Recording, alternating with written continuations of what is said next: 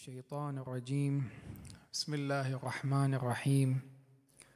الحمد لله رب العالمين. ثم الصلاة والسلام على أشرف الأنبياء والمرسلين سيدنا محمد وآله الطيبين الطاهرين. اللهم صل على محمد. واللعنة الدائمة الأبدية السرمدية على أعدائهم أعداء الدين إلى قيام يوم الدين. اللهم كن لوليك الحجة ابن الحسن صلواتك عليه وعلى آبائه. في هذه الساعة وفي كل ساعة وليا وحافظا وقائدا وناصرا ودليلا وعينا حتى تسكنه أرضك طوعا وتمتعه فيها طويلا. برحمتك يا أرحم الراحمين. من أهم المسائل التي مرت على البشرية وهذه المسألة لن تنتهي إلى قيام يوم الدين ولا بد أن يكون الإنسان في طور الجهاد مع هذا المخلوق ألا وهو إبليس وأعوانه. فنضمن كلامنا في محورين أساسيين. المحور الأول هل هناك ضرورة أن أعلم العدو الحقيقي الذي يترصدني في كل وقت وكل حين؟ ونحن نعلم بأن العدو الأول إلى الإنسان هو الشيطان. لذلك من المؤسف أن الإنسان يعلم هذه الحقيقة ولكنه لا يعيش هذا العمق ويتكيف مع هذه الحقيقة فيكون عبدا طائعا إلى الله تعالى. وهناك أسباب كثيرة. وسنتطرق إلى بعض الأسباب. ثم إن شاء الله في ليلة غد نذكر بعض الحلول إن شاء الله في هذه الليالي ليالي سيدتي ومولاتي الزهراء سلام الله عليها. اولا نطرح تساؤلا. الله سبحانه وتعالى عندما خلق الشيطان أو إبليس بالمعنى الأخص لأن الشيطان ليس هو فرد واحد. عندما نقول إبليس هو الفرد الواحد الذي أبى واستكبر أن يسجد لآدم عليه السلام. عندما خلقه لأن البعض يشكل علينا الله سبحانه وتعالى إذا كان يعلم بأن إبليس سوف يغوي الناس وسوف يوسوس إليهم فإذا لماذا خلقه؟ اولا نقول بأن الله سبحانه وتعالى عندما خلق إبليس لم يخلقه مخلوقا مجبرا على أعماله مثل ما أنت عندك اختيار اختيار الطاعة واختيار المعصية وأيضا إبليس في بدايته كان مختارا. ولذلك بلغ في العبادة كما يقول أمير المؤمنين سلام الله عليه عبد الله ستة آلاف سنة. وسمي بطاووس الملائكة. فمن هنا في لحظة واحدة شوف الذي يميز الذنب الذي يميز الذنب عن العمل الصالح ما هو؟ أن الإنسان بلحظة واحدة ينسف كل شيء ينسف كل شيء. لماذا؟ الدليل. إبليس ستة آلاف سنة أمير المؤمنين في نهج البلاغة يقول أنه عبد الله ولكنه في لحظة تكبر لحظة أنانية هذه اللحظة ماذا فعلت؟ فإذا نحن مهددون أم لا؟ نحن معرضون للسقوط أم لا؟ فإذا يجب الحذر يجب الحذر ومن هو العدو الذي يغوي ابن آدم؟ وإبليس عليه لعائن الله تقول لي ليش إبليس عنده هذا الهم أن يغوينا؟ الآن راح نتطرق إلى هذه الآية. بسم الله الرحمن الرحيم. قال فبما أغويتني لأقعدن لهم صراطك المستقيم.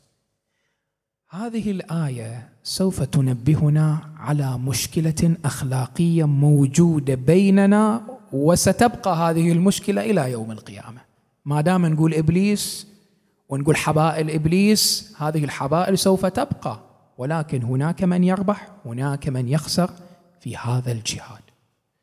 زين أحيانا الإنسان في ساحة القتال يجرح ولكن عليه كيف أن يقف على أقدامه؟ أنا معرض للسقوط. أنا لست بمعصوم. سأتعرض في يوم من الأيام سوف أتعرض إلى السقوط. ولكن كيف أن أقف على أقدامي وأواصل المسير؟ هذا هو الأهم. يقول الإمام الصادق عليه السلام أن البقاء والاستمرار على العمل أشد من الدخول في العمل. يعني مثلا تصلي تصوم تحضر مجالس الزهراء. حضرت لو لا؟ اليوم موجود أنت. لكن الأهم الاستمرار على العمل. هذا ما يخوف الإنسان. الكثير كان يصلي الكثير كان يحضر إلى هاي المجالس يوم من الأيام مكانك كان يحضر. ولكن الآن هو وين؟ هذه نعمة عظيمة. لا بد الإنسان أن يشكر على هذه النعمة نعمة التوفيق في حضور هذه المجالس. إذا قال فبما أغويتني. هنا إبليس نسب الإغواء إلى من؟ إلى الله. يعني بعبارة أخرى. يا الله أنت الذي وضعتني في هذا المكان. أن أغوي أبناء آدم. نقدر نقول صحيح؟ ما نقدر نقول صحيح. زين. لذلك نشوف أول من برر لنفسه ولأخطائه ولذنبه من هو؟ إبليس. هاي مشكلتنا منطقة تبرير. الآن خلينا نجي للأسف الشديد هذا المنطق موجود عند الكثير من الناس. يبرر لماذا؟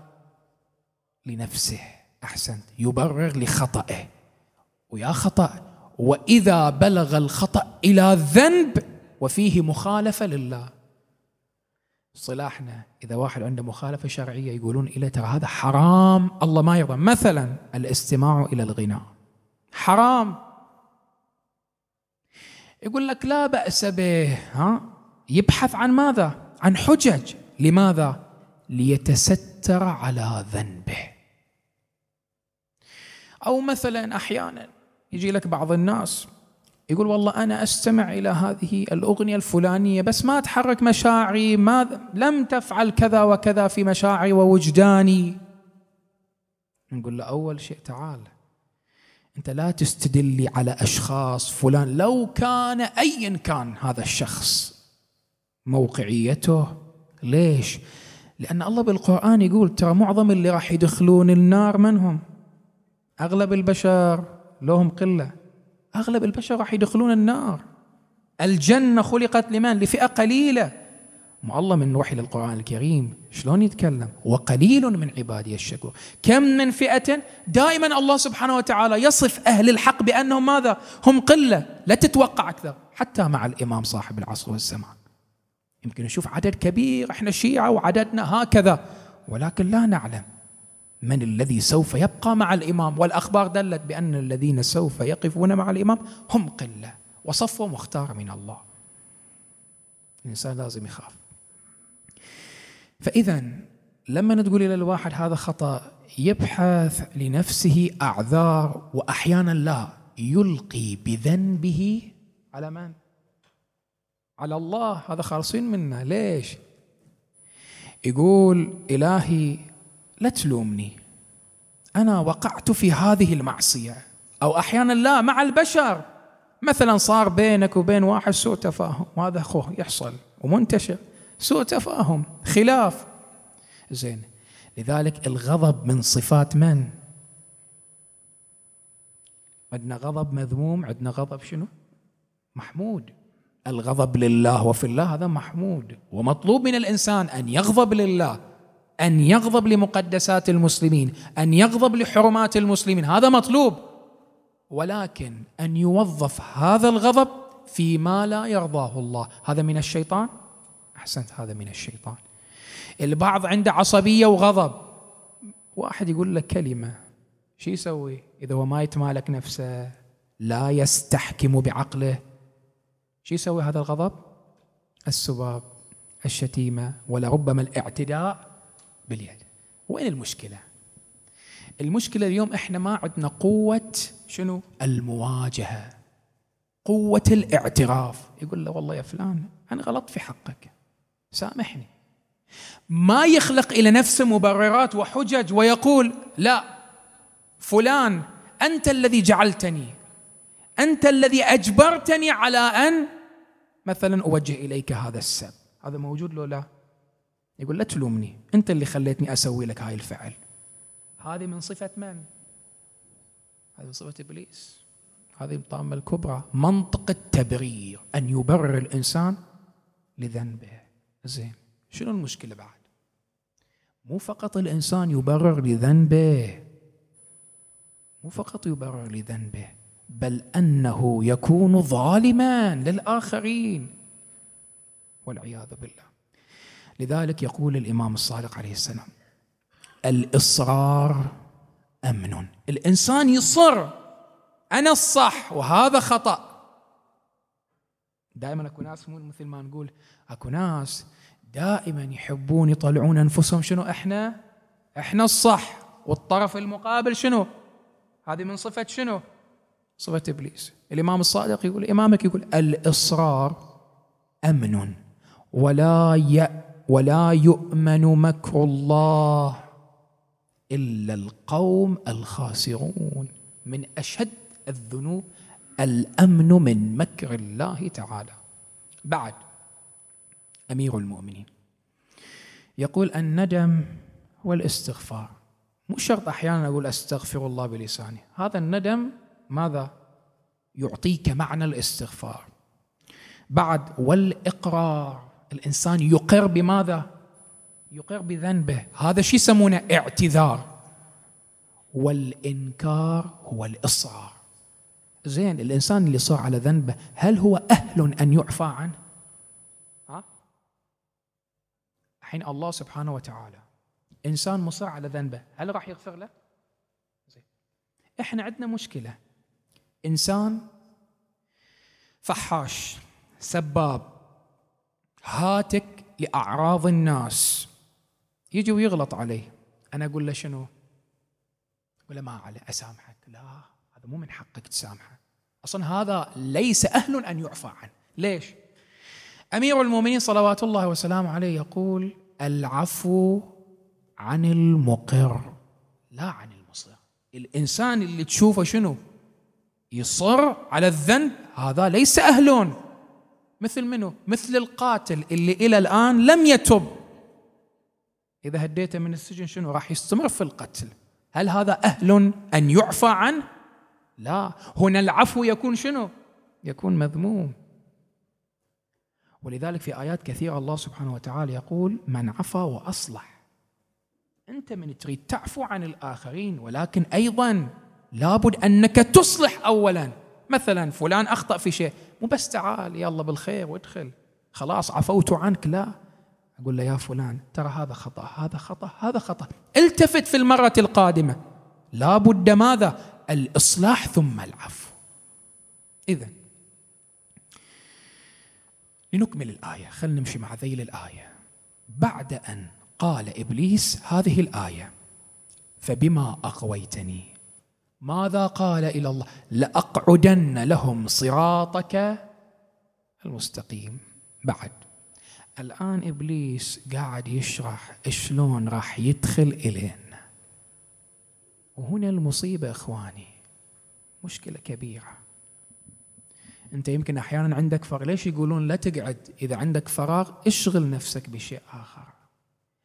بهاي الفراغ هنا تبتدئ حبائل إبليس تتفعل عند الإنسان. ماذا يقول؟ ثم لآتينهم من بين أيديهم ومن خلفهم. طبعا إذا نرجع إلى رواية أهل البيت كل كلمة لها تفسير. من بين أيديهم ومن خلفهم وعن أيمانهم وعن شمائلهم. زين ليش الله ما قال من فوق ومن تحت مثلا؟ ليش ما قال؟ لأن الإنسان في الحركة الطبيعية وين يدور؟ إما يمين أو شمال أم إلى الأمام أم إلى الخلف أحيانا ينظر إلى خلفه. زين. ولا تجد أكثرهم شاكرين. خلنا نقرأ رواية الإمام الباقر يفسر إن شنو معنى هذه الآية. يقول الإمام الباقر عليه السلام صلوات الله وسلامه عليه ثم قال لآتينهم من بين أيديهم معناه أهون عليهم أمر الآخرة. شو يسمون هذا بالمصطلح الروائي؟ الاستخفاف والاستهزاء بالدين. بعد. ومن خلفهم. شنو الخلف؟ هذه كناية؟ نعم. كناية أن آمرهم بجمع الأموال والبخل بها عن الحقوق لتبقى لورثتهم. إيش قد ناس ماتوا؟ أكو حقوق شرعية. وبخل والبخل من صفة من؟ من صفة إبليس. وإحنا بنقول الصفات الشيطانية لا ننظر إليها صفة واحدة بل لابد أن ننظر إليها بمنظور أوسع. لأن إذا جاءت الصفة الأولى سوف تولد صفة وهكذا تتولد الصفات السيئة. البخيل حسبالك بس هو بخيل بس هو يمنع؟ لا. مثل صفة إبليس. الآن راح يجي الكلام إن شاء الله. ليش إبليس يريد يغوينا؟ شنو السبب؟ يمكن نسمع عنه يريد أن يحرف بني آدم من طريق الحق. لا أكو سبب آخر أيضا. يقول الإمام إكمال الرواية. وعن أيمانهم يعني شنو؟ يعني أفسد عليهم أمر دينهم. شنو؟ هاي من طرق إبليس. بتزيين الضلاله وتحسين الشبهة. وعن شمائلهم. من هذه الجهة. بتحبيب اللذات إليهم وتغليب الشهوات على قلوبهم. التزيين. أن يزين لك الشيطان ماذا؟ ذنب. وشفنا هذا إخواني. الشيطان يتبع أسلوب يسمونه اليوم شنو؟ خطوة بخطوة. الإنجليز شو يقولون؟ ستيب هذه خطوة منو؟ هذه خطوة الشيطان. كيف تكون هذه الخطوة؟ أعطيك مثال. كيف أن الشيطان زين لنا الأعمال وأدخلت بعض الأعمال الشيطانية إلى مجتمعاتنا الإسلامية. الآن مثال بسيط جدا هذا كمثال يحتذى به. سابقا كانت المجتمعات الإسلامية المحافظة مجتمعاتنا مثلا هنا البحرين الدول الأخرى هذه كلها مجتمعات شنو؟ محافظة صحيح لو لا؟ زين. هكذا ينقلون الآباء. أن في تلك الحقبة الزمنية كان عيب أكو خصوصيات للنساء والرجال لا تباع جهارا. ليش؟ أكو شيء من الحياء والعفة في المجتمع. هذه العفة منتشرة. زين. منو اللي زين؟ ومنو اللي فتح لنا هذا الباب؟ من؟ الغرب والاستكبار. اليوم ما نشاهده. من فساد أخلاقي. من انتشار الحرام من مظاهر الفسق حتى في المحلات حتى في أماكن الملابس نرى عدم العفة عدم الحياء. المؤمن أحيانا يخجل أن يمر في بعض الأماكن. إذا منو اللي أدخل لنا هذه الثقافة؟ والشيطان نعرف إنه يوسوس يزين العمل ولكن عندنا بالمقابل شنو؟ شياطين الإنس. يوم من الأيام أبو ذر رضوان الله تعالى عليه. جالس مع رسول الله صلى الله عليه وآله. فالتفت إليه النبي قال له يا أبا ذر أتستعيذ من شياطين الإنس? قال إحنا بعد عندنا شياطين الإنس. مضمون الروايه أن النبي قد قال إليه بل هم أخطر. أنت الآن تقول إذا الشيطان وسوس إليك تقول أعوذ بالله من الشيطان الرجيم. خلاص هذا يروح أما شياطين الإنس تعرف تميز هذا شيء تقدر تدخل في نوايا الناس ولكن من عمقه يتخمص بماذا؟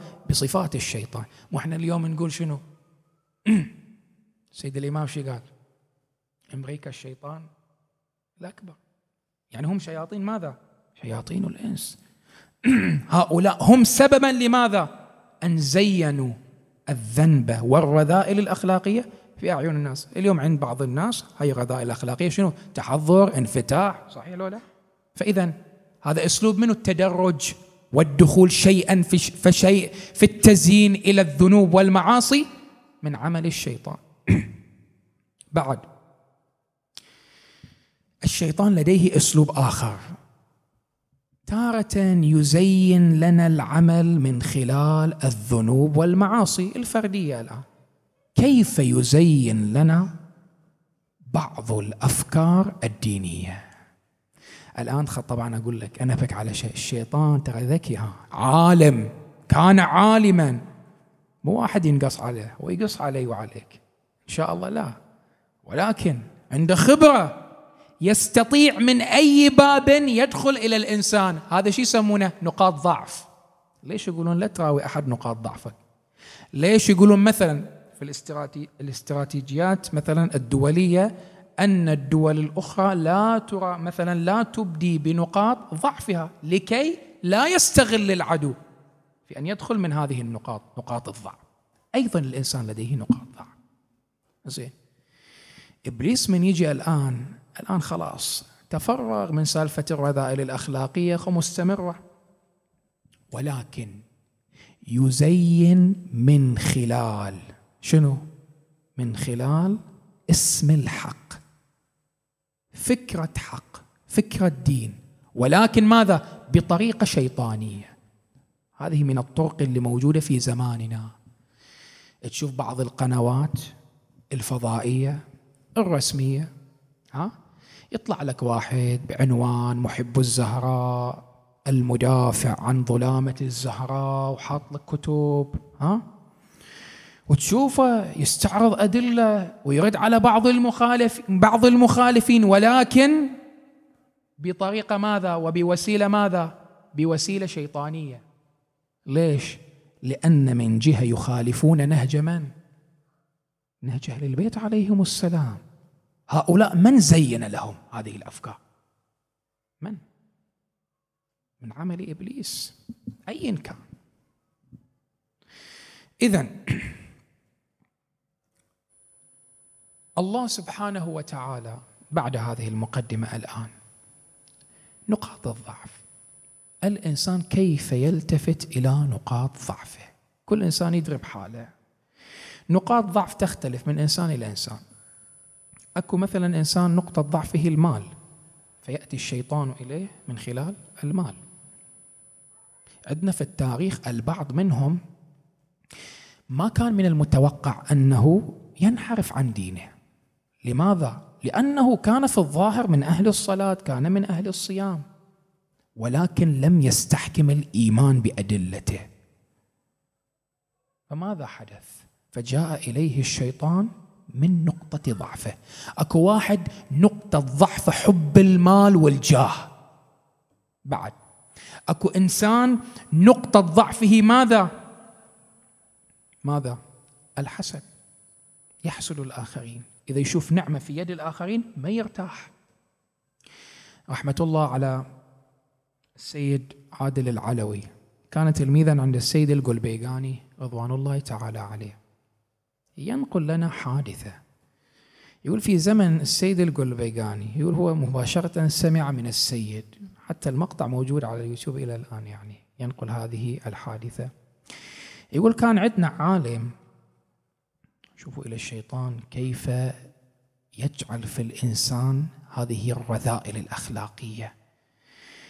يقول كان أكو عالم مجتهد وعالم فقيه مرجع مرجع. يقول هذولا المرجع والعالم من يوم كانوا صغار دخلوا إلى الحوزة العلمية سوية مع بعض. وصلوا إلى مرحلة أنهوا البحث الخارج. أو في طور البحث الخارج واحد وصل صار مرجع طرح الرسالة العملية وطرح المرجعية وواحد مجتهد بقى مجتهد. يقول هذا المجتهد كان في حالة النزاع في الموت يحتضر. فهذا المرجع باعتبار أن يعني كان زميله في الدراسة قال خلني أروح إلى عيادته. يقول رحت إلى عيادته. يقول جلست عنده. يقول جلست عنده. فقلت إلى أحد أهل بيته ائتني بالقرآن. جيب القرآن. يقول فتح القرآن فأخذ يقرأ القرآن قال له أغلق القرآن.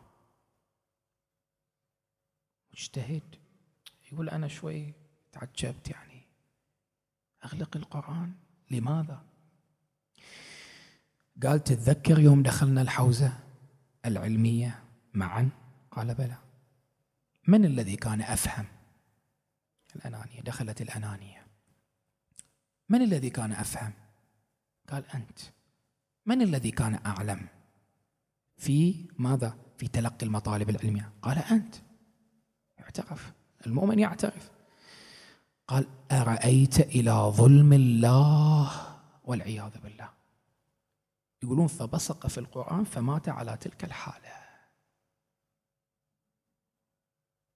بعد الإنسان ما يريد ما تريدون يخاف الإنسان معرض للسقوط. والشيء بالشيء يذكر. أمير المؤمنين هو يقول هذه القصة. رجل كان يتعبد في صومعته. دائما في حالة في محرابه لماذا سمي المحراب محرابا؟ لأنه يحارب الإنسان. ماذا؟ الشيطان بالصلاة. ليش؟ لأن في الرواية لدينا ما زال العبد ساجدا لله يطيل السجود فإن ذلك يقطع وتين الشيطان. وإذا وسوس الشيطان إلى الإنسان فأطاع الله فيقول الشيطان فينادي بنداء ويلي فقد أطاعه وعصاني. يقول أمير المؤمنين فجاءه الشيطان فقال طبعا القضية أن يوم من الأيام امرأة مجنونة مختلة عقليا. إخوانها قالوا هذا مؤمن ودائما متعبد. راح نأمن أختنا عند هذا المؤمن وإن شاء الله راح يقوم بالأمانة. يقول فزين له الشيطان والعياذ بالله إلى أن واقعها. يقول فقال له الشيطان اقتلها فإنهم إن ظهروا عليك افتضحت. فقتلها. سوى؟ ودفنها. فجاءوه فأخذوه فصلبوه. فجاء إليه الشيطان متمثلا. فقال له اسجد لي سجدة أنجيك من هذا الذي أنت فيه. فسجد له. شو بني آدم ميتوا فسجد له. لذلك تقول الآية كمثل الشيطان إذ قال للإنسان اكفر. فلما كفر قال إني بريء منك. شو يقول؟ هذا إبليس قاعد يقول إني أخاف الله رب العالمين. بيوم القيامة طبعا هذه الآية بعض العلماء يقولون بأن إبليس راح يجي بيوم القيامة يقول إني أخاف الله رب العالمين.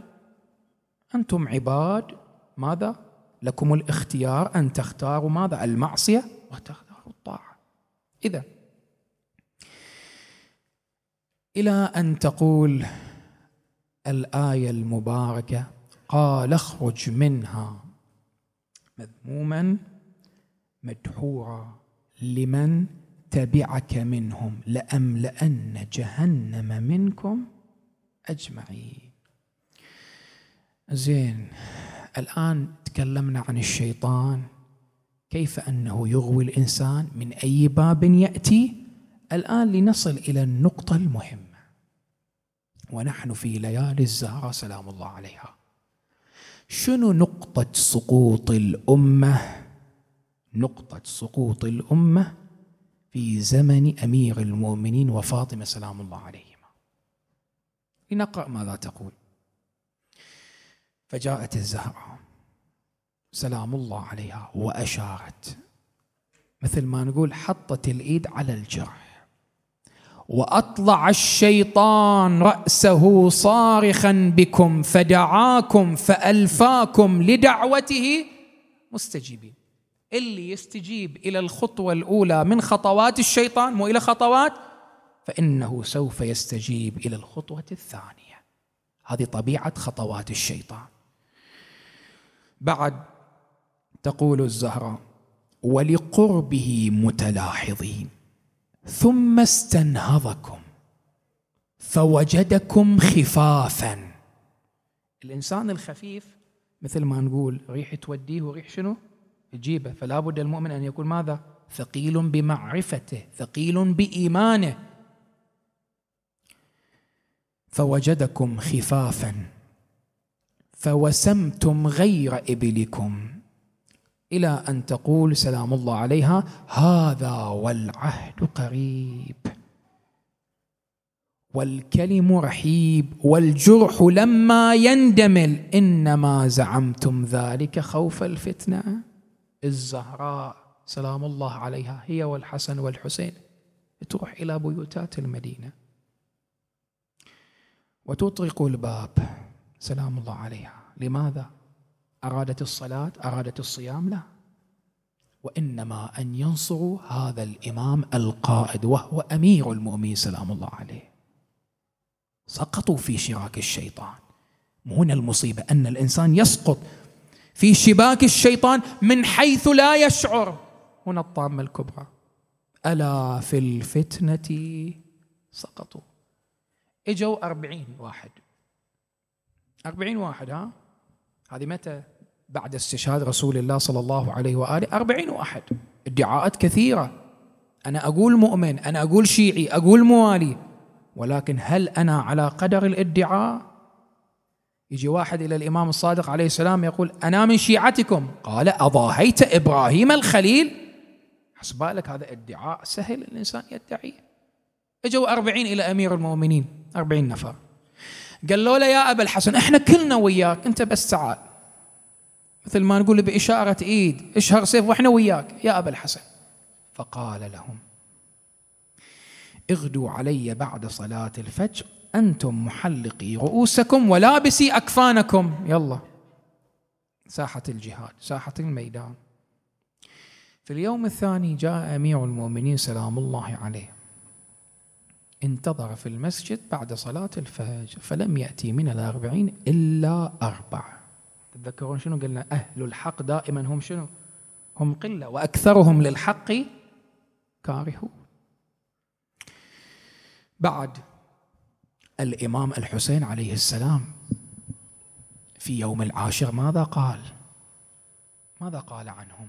إنما هؤلاء قوم استحوذ عليهم الشيطان. فاتبعوه. وهذا الاتباع وليدة ماذا؟ أي زمن؟ منذ زمن رسول الله صلى الله عليه وآله. لذلك يوم نروح إلى المدينة إن شاء الله. إلى الآن المكان موجود مكان سقيفة بني ساعدة. واقعا أنا يعني أحد العلماء ينقل يعني أنه بعض المؤمنين إذا يروحون عند ذلك المكان تلقائيا تصير عندهم مثل ما نقول بعض الأمراض حالة من التقيؤ لقذارة المكان. يقول إلى الآن المكان موجود. وهنا سقيفة بني ساعدة. شنو هذه السقيفة حقيقتها من هنا قتلوا أمير المؤمنين. فاطمة سلام الله عليها. الحسن. الحسين. وهنا صافح إبليس فلان وفلان. عرفنا يعني المشروع قائم على أساس إبليس. فإذا نقطة سقوط المجتمع ذلك الزمان بسبب من؟ بسبب إبليس. لماذا؟ لأنهم اتبعوه.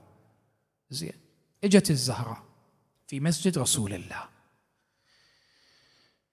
تقول الرواية فأقبلت الزهراء. قالك نص الروايه في لمة من حفدتها ونسائها. الحفدة قيل الأعوان والخدم. وقيل أنها اصطحبت الحسن والحسين. وهذه أيضا أكو إشارة إخواني. خصوصا في الخطب التي ألقتها مولاتي الزهراء سلام الله عليها الذي يتتبع في كتب التأريخ سوف يجد بأن الإمام الحسن والحسين كانوا موجودين صلوات الله وسلامه عليهم وهذه إشارة أن الإنسان المؤمن وهذا نهج الزهراء سلام الله عليها أن نعلم صغارنا ماذا؟ أن يميزوا بين الحق والباطل لأن أكو بعض الناس يقول أنا ولدي ما أحب يتعلم الأمور الحاصلة في الدنيا؟ هذه السياسات اللي موجودة ما أحب ولدي يتعلم من الحين يتعرف. لا هذا خطأ هذا خلاف نهج الزهراء. لأن الزهراء سلام الله عليها عندما خطبت في المسجد بس كانوا ناس كبار. بعض منهم كان ماذا؟ كان صبيا كان صغيرا. هذا نهج فاطمة سلام الله عليها. تقول الرواية إلى أن أقبلت في لمة من حفدتها ونسائها. إلى أن دخلت إلى مسجد رسول الله. فأنيطت دونها ودون الرجال ملاءة يعني ستار. ثم أخذت تقول ماذا كنتم؟ الآن الزهراء قاعدة تبين حال المسلمين في الجاهلية قبل أن يدخلوا الإسلام. تذكرهم بالفضل العظيم. كنتم نهزة الطامع. الدول اللي حوالينكم باصطلاحنا اليوم الدول الغربية يطمعون بكم. ماذا؟ أذلة خاسئين موطئ الأقدام تقتاتون القد والورع يعني شنو؟ يعني الزهراء تقول أنتم في الجاهلية كنتم تأكلون اللحم المتعفن. كانوا يأكلون اللحم المتعفن. زين والورق. الخليفة الثاني يقول كنا في الجاهلية نأكل أوراق الشجر حتى تقرحت أفواهنا. بعد وكنتم تشربون الطرق يعني أبي رسول الله صلى الله عليه وآله حتى إلى هاي المستوى نظم لكم الحياة. أدبكم بآداب الحياة. في مأكلكم في مشربكم في ملبسكم. إلى هذه الدرجة. وكنتم تشربون الطرق. الطرق شنو؟ الماء الذي يشرب منه الحيوان. كنتم تشربون منه. أكو بعد انحطاط؟ أكثر من هذا الانحطاط؟ إلى أن تقول الزهراء سلام الله عليها. وكنتم على شفا حفرة من النار فأنقذكم الله بأبي. الآن الجزاء. وهل جزاء الإحسان؟ إلا الإحسان. رحمة الله على الشيخ عبد الوهاب الكاشي خطباء العاملين لهذا المذهب. يوم من الأيام في صحن أمير المؤمنين سلام الله عليه. يقول كان جالس وكان في الحرم صحن أمير المؤمنين هذا نفسه ما تغير إلى الآن كان السيد الخوئي رضوان الله تعالى عليه قد أقام مجلسا على مولاتي الزهراء نفس هاي الليالي ليالي الفاطمية فأقام مجلسا. الشيخ كان موجود. يقول فصعد خطيب على المنبر. منبر حرم أمير المؤمنين. هذا شرف عظيم. وبين محضر الإمام المعصوم ومحضر الفقهاء والمجتهدين. يقول فهذا الخطيب كانت لديه شيء من الجرأة. جرأة جدا عظيمة. يقول صعد على المنبر. فقال يا معاشر المؤمنين يا معاشر الفقهاء أكو سؤال أنا جدا متحير فيه. ويقول ما أظن هذا السؤال أحد يقدر يجاوبني عليه؟ ما حد. الآن مجازا نقول. يقول حتى الأئمة ما يقدروا يجاوبون يمتنعون عن الإجابة. الفقهاء العلماء كانوا كل واحد شال رأسه يقول شنو هاي الجرأة؟ شنو هالكلام؟ قال ترى أنا أقول حقيقة ها هذا ما حد يقدر يجاوب عليه إلا واحد. يا سؤال. قال ذلك السؤال الذي يقول يقول فأشار بيده إلى قبة أمير المؤمنين سلام الله عليه. قال له يا أبا الحسن عندما وضعت الزهراء في قبرها على أي جانب وضعتها؟ على خدها الملطوم أم على ضلعها المكسور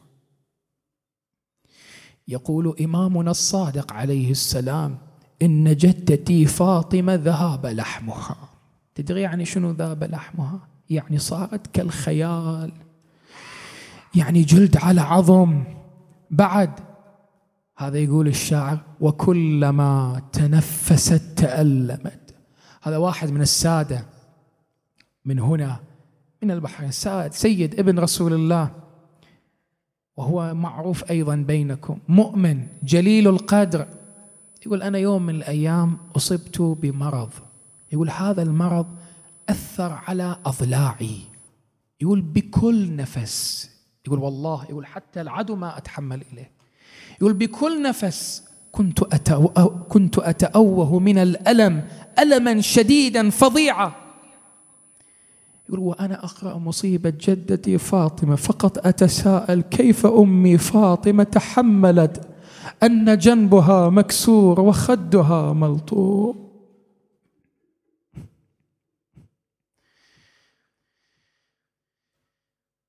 اسمع عتابي آيا مصابي.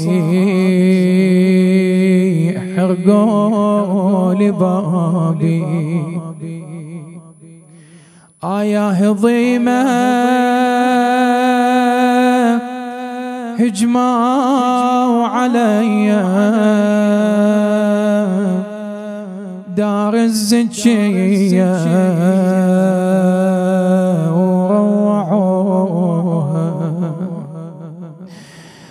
حرقوا لبابي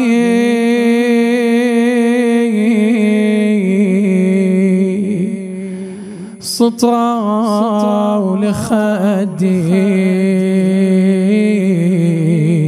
آياه ضيمه يا الظيم الآن أمير المؤمنين هذه الليالي شنو اللي سانحة؟ شنو اللي سانحة ينغبت عني.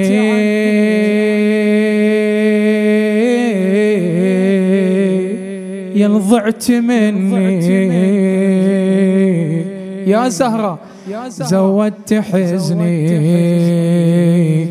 آية الزكي قعدي يا الزهراء نظري لنظرة قلبي شو صبرة رحت من يدي. يا زهرة هذه الرجاء. فقط هذا الرجاء. مدي لي من جو لحدك خلينا سندج نرجع سوي أربعة أيام الحسن وينا. سارج واليمين دموع جري. لكن زينب وهي ترى إلى أمها فاطمة. كيف تتأوه من آلامها؟ لذلك لم تتحمل. عندما رأت إلى أمها فاطمة. فخرجت من خلف الجنازة تنادي وأمه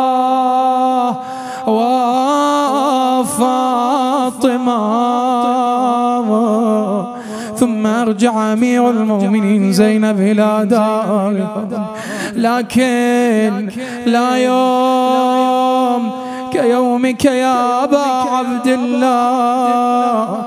زينب لما نادت على أمها كان الحسن عن يمينها. والحسن والحسين عن شمالها. لكن ذلك اليوم بقيت محيرة.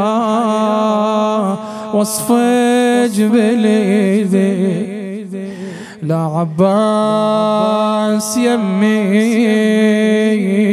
ولا حسين يضربوني.